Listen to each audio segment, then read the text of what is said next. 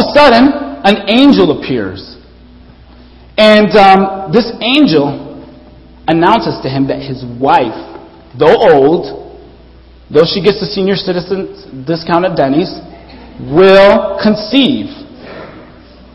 Okay? She will conceive. It's an amazing thing. It's unlikely. It's unheard of. This is actually going to happen. And he doubted. And so the angel caused him to become deaf and mute. He walks out of the temple, and people saw this. And they were amazed. They're like, wow, this, he must have seen a vision. Later on, Elizabeth conceived. An amazing thing. And I, I, I think about that, I'm like, wow, this is already incredible events happening here. You move down to verse twenty-six, and Gabriel appears again, but this time to a virgin who's engaged to Joseph. And the angel informs her, though, that though she is a virgin, though she has faithfully uh, saved herself for marriage, she will also conceive um, and give birth to a son, who is the Messiah, who is the Son of the Most High, and heir to the throne of David. And she was told that the conception would be of God. So angels visiting twice with amazing conception stories. You go down to thirty-nine.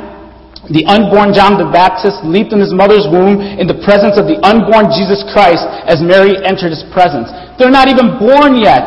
And John is inside his mother's womb leaping for joy when he heard the voice of Mary, knowing that she is carrying the Messiah. Again, incredible. Verse forty-six, what is referred to as the Magnificat, which Kerwin preached on last week, recounts how Mary understands she is so blessed. And although she didn't really fully understand everything that was going to be taking place, she understood that she was highly favored, that God had set her apart for a task, for the task of giving birth to the Messiah. Verse Uh, moving on to verse fifty-seven, Zechariah's voice returns when he announces and he writes down that his son's name is to be John, even though his neighbors were arguing that John is not a name that is in his family. And, he's, and he confirmed, no, the baby's name is going to be John. And at that point, he received his voice back and his hearing back, and and Um, the neighbors were in awe of this event. And so, so many things going on. And, and then finally, um, well, uh, I should also mention that in verse sixty-seven, he proclaims in a prophecy that his son would be the one to prepare the way for the Messiah. I mean, he's getting this insight. And then in Matthew one, eighteen to twenty-five, Joseph also receives um, divine revelation that his wife is pregnant because God had done this in her. And so you have all of these events coming together. And to me, as I read it, and if I'm reading this for the first time, I'm thinking, wow, this is going to be intense. This is going to be incredible. God is coming to the earth. And why was this such a big deal? It's because of the fact of what I was talking about during communion. The idea that God is a promise keeper. This is a big deal because God is keeping his promises to Israel and to the world. Well, finally, here's the much anticipated account of our Lord and Savior. It takes me to Luke two, verses one through seven, which I have called the overlooked visitation. It reads this. It reads like this.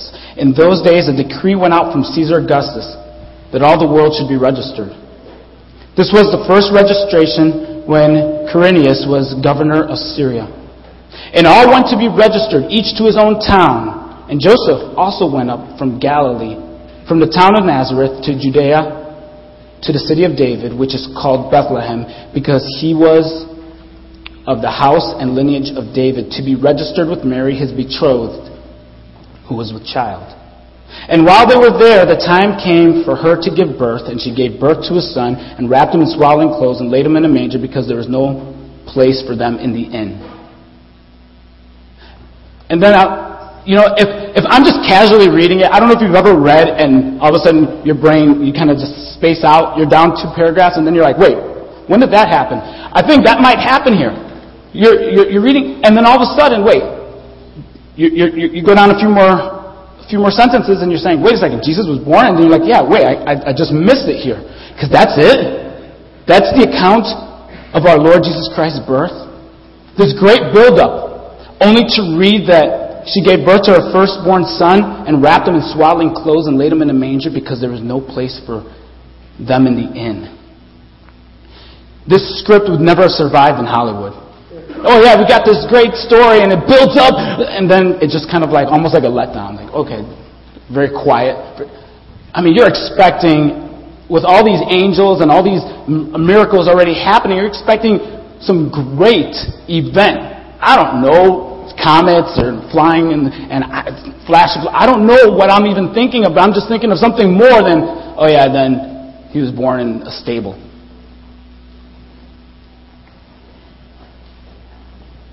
Well, what led and what contributed to this overlooked visitation? Because I think Luke is is trying to to show us that that this did happen really, you know, on the down low. This was really something that was that was quiet.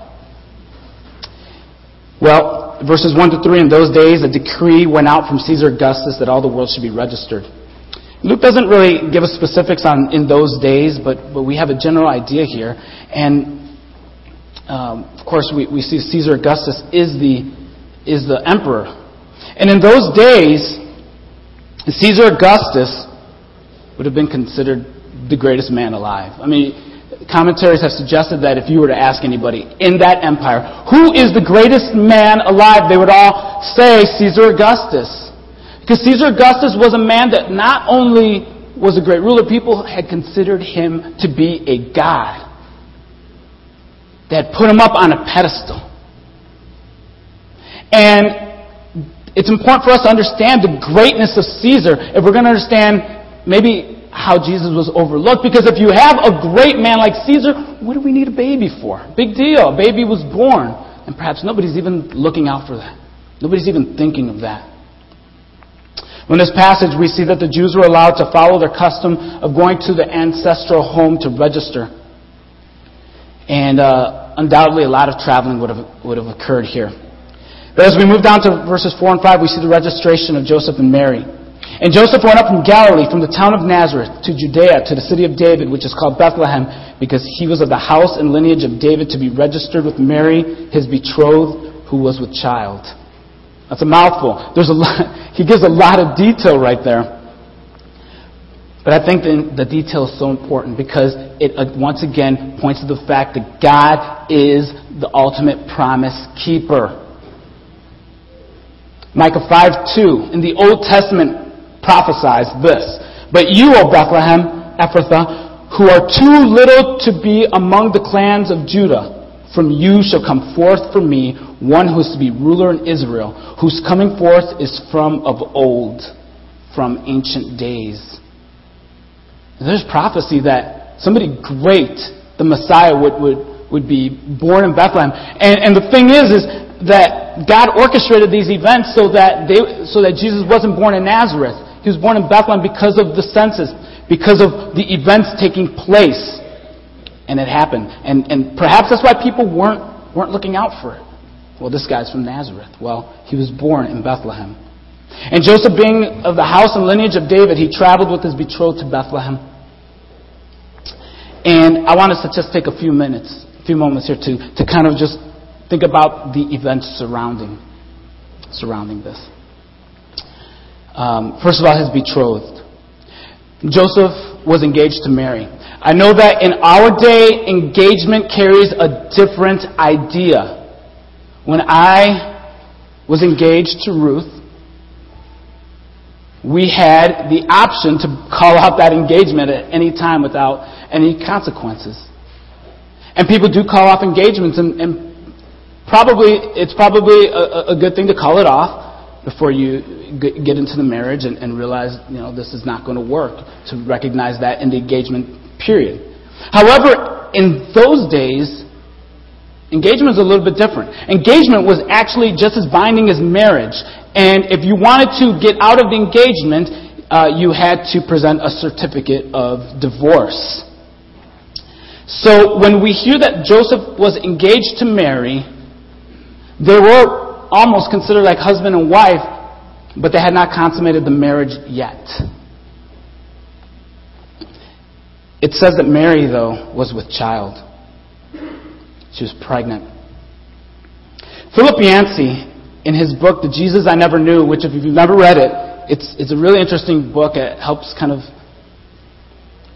lets you look at the life of Christ from a different perspective. It's a challenging book. But he says, in the modern United States, where each year a million teenagers get pregnant out of wedlock, Mary's predicament has undoubtedly lost some of its force. It's true, isn't it? It's true that maybe we re- we read the story and say, ah, so what? She was pregnant. Big deal. We see that all the time. We've almost become n- numb to it. That's because we live in a sexually saturated society. We gloss over sexual sin. Because not only do we see it, but maybe we've experienced it and we've seen other people go through it. And we see it over and over again. And so when we look at this situation, we don't really feel the impact that they would have felt back in that day. You know, speaking of, of sexually saturated, this is kind of a side note. I was I was I saw a story on M S N B C the other day that said that twenty percent of teenagers are doing something called sexting.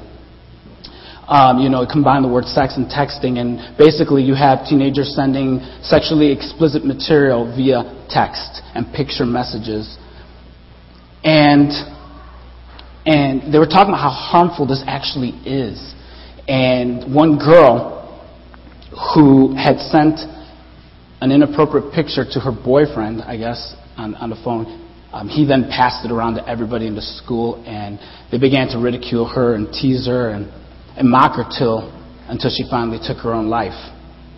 And um, I just think about the fact that our culture, I mean, where where do people think, well, this is okay to do? I think it's just because we've become so numb. And and and, and we've become so, I don't know, just maybe jaded by, by all the sexuality around us. And then, of course, we bring that with us when we read Scripture. And we read this account of Mary, and we think, it's not that big of a deal. I don't know why they're making such a big deal about that. Well, though Luke doesn't mention this, Joseph was not overjoyed when he found out that his wife was pregnant. And perhaps other husbands uh, think that they can relate to that. Oh, yeah, I know. I, exactly. But again, the situation was different. Matthew one eighteen and nineteen kind of, Matthew shed some light on this situation. Um, what he says is, now the birth of Jesus Christ took place in this way. When his mother Mary had been betrothed to Joseph, before they came together, she was found to be with child from the Holy Spirit. And her husband Joseph, being a just man and unwilling to put her to shame, resolved to divorce her quietly. Why did Joseph have some, such a difficult time with the idea that Mary was pregnant? Well, like I said before, uh, during this time of betrothal, the engaged couple were to remain sexually abstinent. And actually, sexual activity during this time of engagement, even though, like I said, they were bound legally, it was considered sexual immorality or sexual impurity. And so, Joseph knew that they had not yet come together. They had not yet been intimate, and yet she was pregnant. And in his mind, he could only assume that she had been unfaithful. This is why he wanted to divorce her. They had not yet been married, and he cheated, and she cheated on him in his mind. And I'm sure he was confused because what we read about Mary is that she was very godly. He must have been thinking the same thing. I don't understand this. This isn't really fitting together in my mind. And so he was thinking more with his heart than than his mind. He didn't he didn't figure it out. He was he was reacting perhaps more with the hurt rather than saying, like, this actually can't be true. There has she has to be telling the truth. And he decided to divorce her quietly. Joseph respected and he loved her, but perhaps his upbringing would not allow him to be married to an adulterer. Perhaps he was he, he thought, no, there's just no way in my mind I'm, I'm going to stick this through. I have the right to divorce her. See, it wasn't only ridicule, though, that drove, that drove Joseph to divorce her quietly. He didn't want to punish her for her supposed sin. Remember the woman that was caught in adultery, in the act of adultery, and brought to Jesus? And the scribes and the Pharisees, they wanted to use this situation to test Jesus and say, you know that the law of Moses demands that this woman be stoned.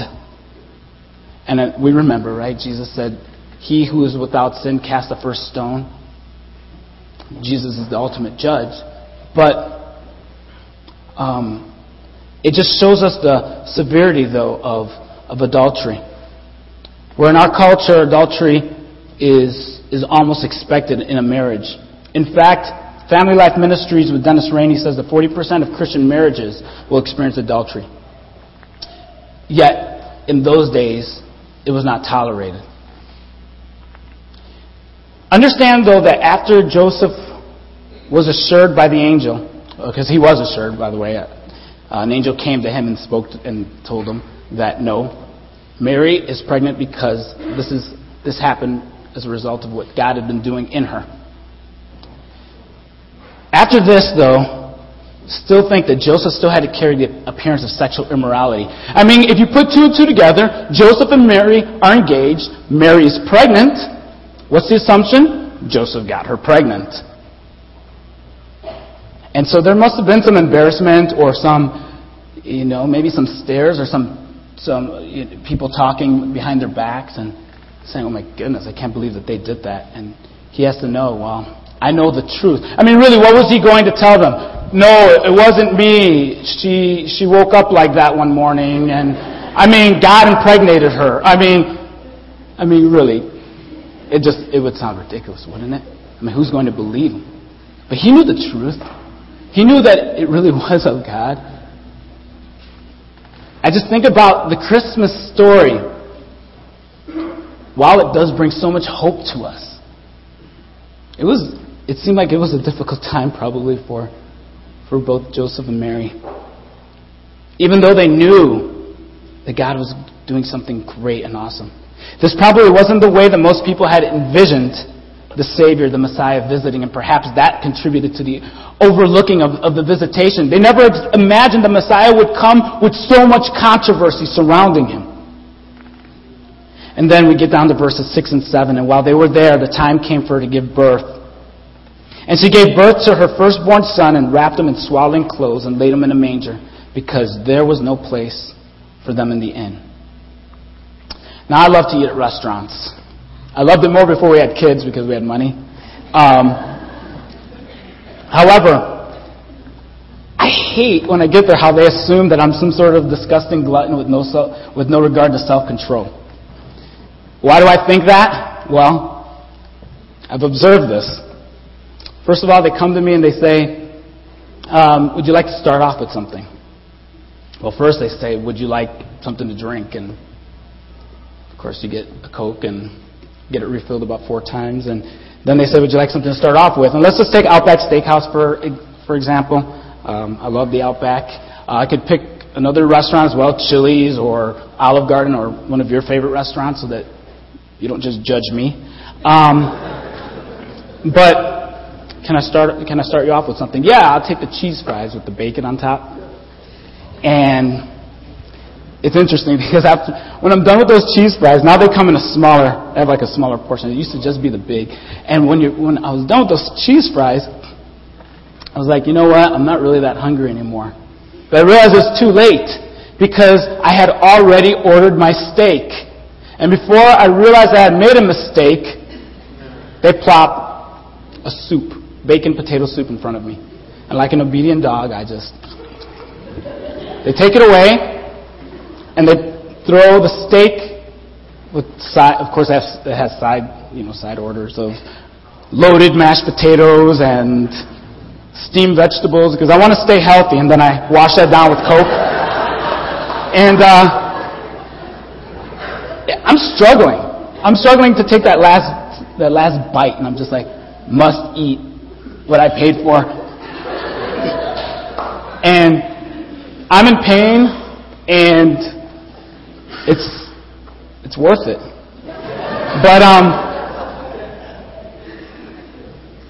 I really believe that they think I am seriously a glutton with no regard to my body. And and really, it's it's all all my doubt and suspicion is erased when the server comes up to me and says, "Oh, did you leave any room for dessert?" I'm like, what do I do? I look like some starving orphan that walked into your restaurant and just can eat the plate? What? No, I have no room. No room at all. So I kindly try as, as nice as possible to say, "No, can I have my check, please?" Well, I'm not going to lie, the dessert does look good. But I really, I, I really can't uh, fit it in because I've really stuffed myself with other things. That's what happens. When I think of no room in the inn, I, I think, really? There was really no room in the inn? Even the President of the United States, when he came to Chicago, got better treatment than that. Closing off expressways. And was this not God stepping out of heaven onto the earth? Did he not deserve red carpet treatment? I mean, it blows my mind to think of this, that they could not find room anywhere for Jesus. Could you imagine if the Queen of England had visited the, the United States? She and as she arrives her ho- to her hotel, she's informed that they made a mistake. There is no room for her in this hotel. You know, I'd be willing to bet my Star Wars D V Ds that they would find room for her. They would actually they would make room for her somewhere. Okay? They would not just put her out and say, "Well, I'm sorry, you're going to have to sleep um, at your gate at the airport tonight." No. So why didn't they make room for Jesus? Why wasn't that a priority? I think because they didn't. I think they did not know that he was the Son of God.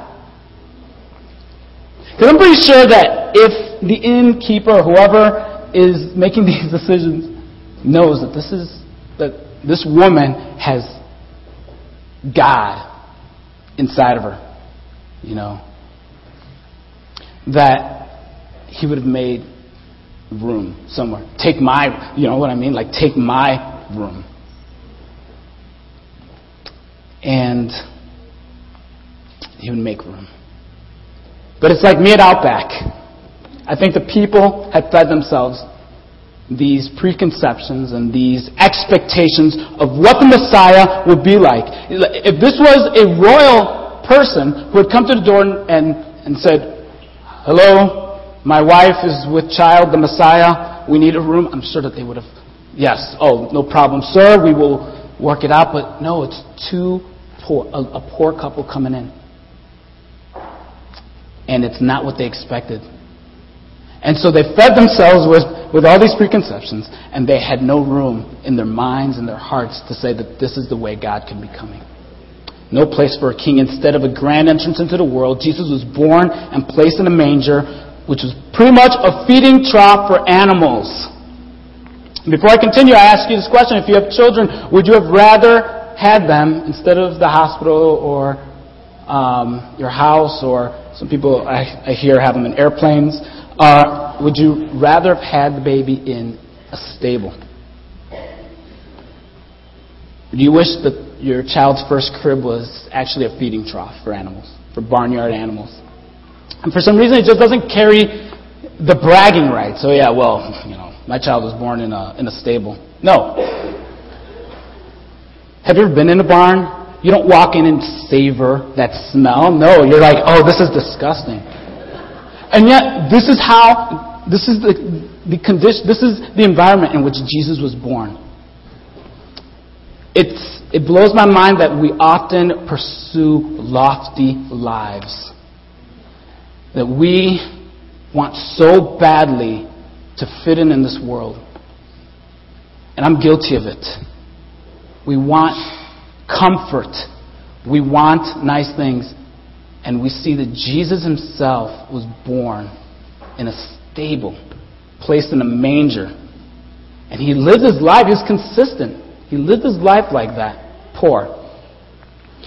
And I think that these things contribute to the overlooked visitation, even in our own lives. But as I move down to verses eight to twenty, I call this section the unlikely visitors. And um, it was read for us earlier, and the angels coming to the shepherds, and we'll go over it, but I just want to say that could there be a more contrasting turn of events here? Jesus' birth, quiet, overlooked, um, nobody knew, and then you had this event with angels appearing to the shepherds. Well, first of all, let's let's look at verse eight. And in the same reason, region, there were shepherds out in the field keeping watch over their flock by night. And an angel of the Lord appeared to them, and the glory of the Lord shone around them, and they were filled with fear. And the angel said to them, "Fear not, for behold, I bring you good noise, of, good news, I'm sorry, of great joy that will be for all people. For unto you is born this day in the city of David a Savior who is Christ the Lord. And this will be a sign to you. You will find a baby wrapped in swaddling clothes and lying in a manger." And suddenly there was with the angels a multitude of heavenly hosts praising God and saying, "Glory to God in the highest, and on earth peace among those whom He is pleased." Now the shepherds performed an important but not really glamorous role in that society. Though the Bible does speak fondly of shepherds, referring to both God the Father and God the Son as shepherds, right? And um, and yet, the shepherds are still a poor class of people.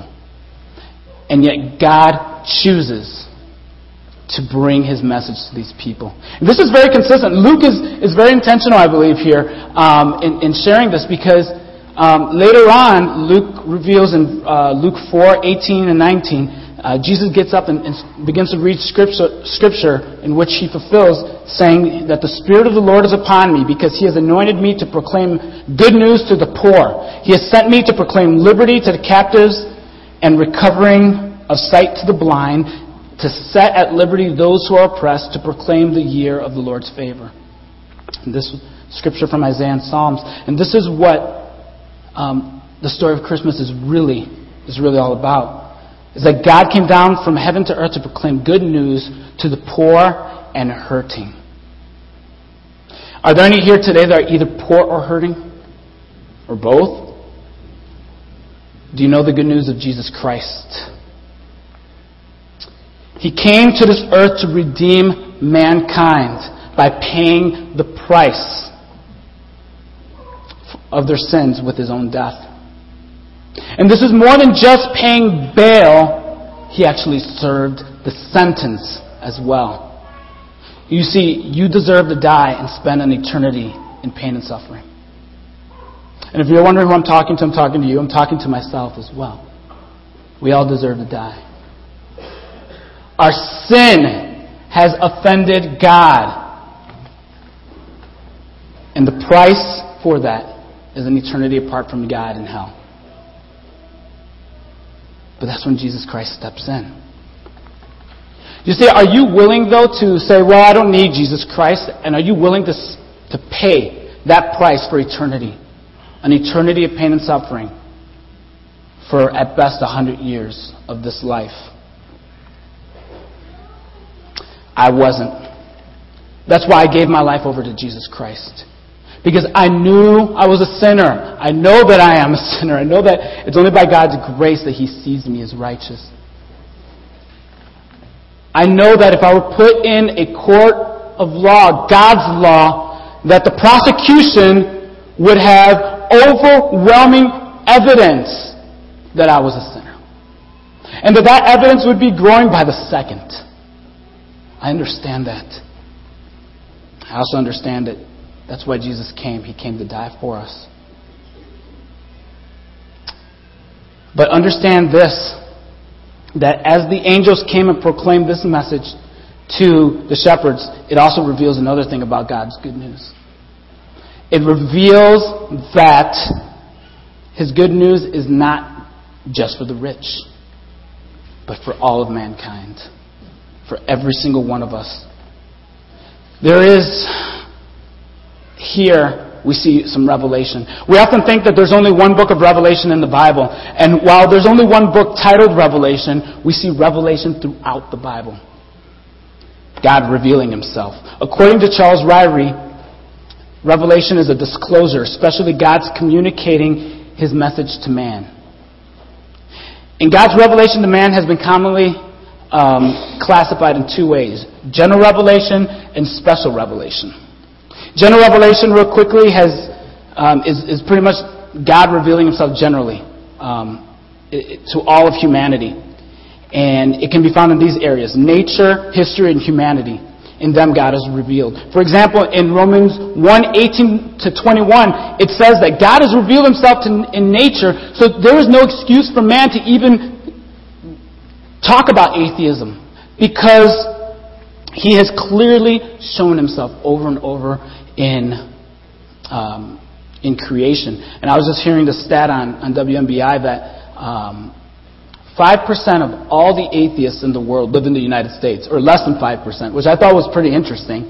Um, not a big number here in the United States, but um, but they're trying to make a push for for atheism here in the States. And it always blows my mind why why why would an atheist care what I believe? But I cha- I would challenge an atheist to visit places like the Grand Canyon, Estes Park in Colorado, Yosemite National Park, the Bonneville Salt Flats, or even ride the rapids of the New River in West Virginia. You see, I've done all these things, and each one reminds me that there is an ultimate and perfect artist out there that sculpted these things, that ran his finger through and created the river, and, and separated the canyons, and, and formed the mountains, and, and just leveled out these salt flats. An amazing, an amazing thing when you see them in person. Special revelation, however. Millard, uh, theologian uh, Millard Erickson says that special revelation involves God's particular communications and manif- manifestations of himself to particular persons at particular times. In other words, he reveals himself in ways that, that we would not otherwise know just by looking at creation. And he does these in certain certain times. He does these in historical events, in divine divine speech.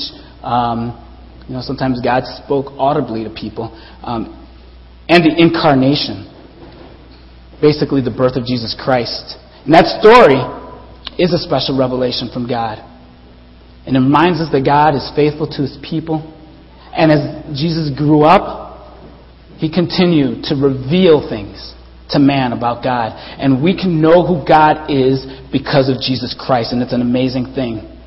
And so these angels, as they spoke to the shepherds, it was special revelation. And they said, "For unto you is born this day in the city of David a Savior, who is Christ the Lord."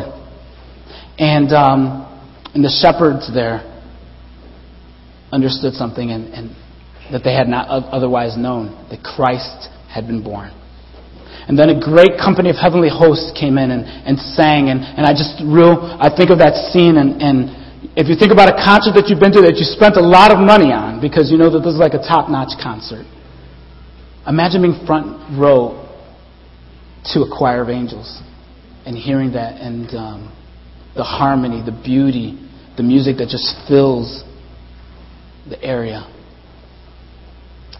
Can't imagine what it would sound like. I'm sure it was something that impacted them forever. That was the good news revealed to them. Next, verse fifteen, the good news was acted on. After the angels went up to heaven, the shepherds said to one another, "Let us go to Bethlehem and see this thing that has happened." And um, the angels, they just went straight up into heaven. God sent those angels, this big deal, just for the shepherds. They weren't going around and, and, and doing this in all other places, just for these these lowly shepherds. Such detail that God has. But the shepherds say, "Let's go. Let us go." And the shepherds immediately immediately took action and decided to go check out this thing that had been preached to them. And this was not an act of unbelief. you know, oh, we got to see and make sure this is true. No, they believed, and that's why they did go. It was what was surrounding this, what was the at the core of, of their action, it was faith. Hebrews eleven tells us that it's impossible, without faith it's impossible to please God. Faith is really at the core of who we are in connection to Jesus Christ. Good works cannot bring us to salvation. Ephesians two, eight and nine says, "For by grace you've been saved through faith. And this is not of your own doing, it is a gift of God, not as not a result of works that no one may boast." So when we observe the action of the shepherds, we must understand that it was driven by faith. They were not justified because of their actions, but because of their faith. So the, the good news was acted on. Then in verses sixteen and eighteen, sixteen through eighteen, we see that the good news was then shared. "And they went with haste and found Mary and Joseph and the baby, baby lying in a manger. And when they saw it, they made known the saying that had been told them concerning this child. And all who heard it wondered at what the shepherds told them." Like I said, it's not a lack of faith. For Psalm thirty-four, eight tells us, "Oh, taste and see that the Lord is good." When we experience God, it gives us more reason to go out there and share it. Um, my sister-in-law and brother-in-law were in town this summer, and so my family went with them to the, I hate to say it, Willis Tower. And um, I used to preach that the John Hancock was so much better. It's so much better than the Sears Tower is. And um, but I said, all right, whatever. I know they want to go up it and just say that they were in it, whatever. And, you know, you hear about those ledges that they built, those glass ledges, and all right. But I'll tell you what, it quickly changed my opinion when I when I experienced those ledges of, of the Sears Tower. Um, basically, they have these, these ledges that... Um, You know, you have your windows or whatever, but then there are areas where the ledges stick out outside, they kind of protrude outside of the building. And it's just all glass all the way around, so you can take a step onto the glass and see Wacker Drive, one thousand, like, three hundred or something feet underneath, whatever. And um, I, I, I'm going to admit, when I my first step, my, my legs became a little weak. I was like, wow, this is... intense. My, not my kids. They just ran on there like, oh, wow, cool. And, but it's it's it's an incredible it's an incredible thing. It's worth the price of admission. Um. And so now, if you ask me which one to go to, I'm going to tell you the Willis Tower, not John Hancock Center, because I experienced it. So, I'll, you know, I to me. Since I've experienced it, I'm, I'm a little bit more passionate about it. I think that when we experience God, we become more passionate about Him. Perhaps we don't share Christ with others because we've not experienced Him in a real and deep way. And during this Christmas time, I want to challenge you to experience Him in a real way. I'm not talking about just becoming all emotional. I'm talking about opening up His Word and praying through maybe the birth stories and saying, how can this apply to my life? To listen to other people speaking on it. Talk about it with your friends. And then go out and share the good news. If Jesus Christ has done anything for you, share that. If He saved you from eternity in hell, save that. Share that with people. And then finally, the good news was celebrated. Verses nineteen to twenty. But Mary treasured all these things, pondering them in her heart, and the shepherds returned, glorifying and praising God for all that they had heard and seen, as it had been told to them. C S Lewis in The Grand Miracle says that the whole thing narrows and narrows until at last it comes to a little point, as small as the point of a spear, a Jewish girl at her prayers. And so this amazing plan of redemption that God had comes all the way down and was fulfilled with this with this girl praying, and then um, she delivers the Messiah. And she must have been on an emotional roller coaster, at times feeling completely alone, especially when Joseph wanted to divorce her. Who would, who could understand what she was going through? But we see that at this time, though, she takes it all in. She ponders these things. She re- takes time to reflect on them. What an amazing thing is ha- that has happened. And the shepherds returned, glorifying and praising God. Why do we sing Christmas songs? I don't mean Rudolph. I don't mean Silver Bells. I'm talking about the ones proclaiming Jesus Christ. We do it because we have a hope in Jesus Christ, and we want to celebrate that and praise God for that. In a town that overlooked the visitation of God as a baby, a group of shepherds did not. Though unlikely visitors, they went out and shared the good news. Might we overlook his visitation this year? How have you been pre- preparing your heart for the celebration of Christmas? We have a Christmas Eve service. It is a tradition of ours, but we don't do it just mainly because it's a tradition, because we have to, because we feel obligated in any way. We're a church. We need to have a service. No. We do it to prepare our hearts for the next day when we celebrate the birth of the most important person that ever walked this earth. And may God forgive us for being selfish when it comes to receiving gifts. May He forgive us for getting caught, caught up in what we caught. What we refer to as the hustle and bustle. It basically means that our, our focus has been misdirected from God to shopping for others or anticipating receiving gifts. Do not overlook His visitation this year. Also, be an unlikely visitor. Share this hope with others, and as Adam already pointed out, invite people to the good news of Christmas, to our, to our play, to those performances, to church during this time. Maybe you feel like you're not the best with words, and that's okay. Bring them here. And perhaps God will give you an opportunity still to share with them, even though you're not that great with words, just to share your heart with them. Be an unlikely visitor in somebody's life, sharing with them the hope of Christmas, the hope of the Messiah in their lives. At this time, I'd like to invite um, the band, the band to come up and um, and lead us in our final song. But I'd also like to invite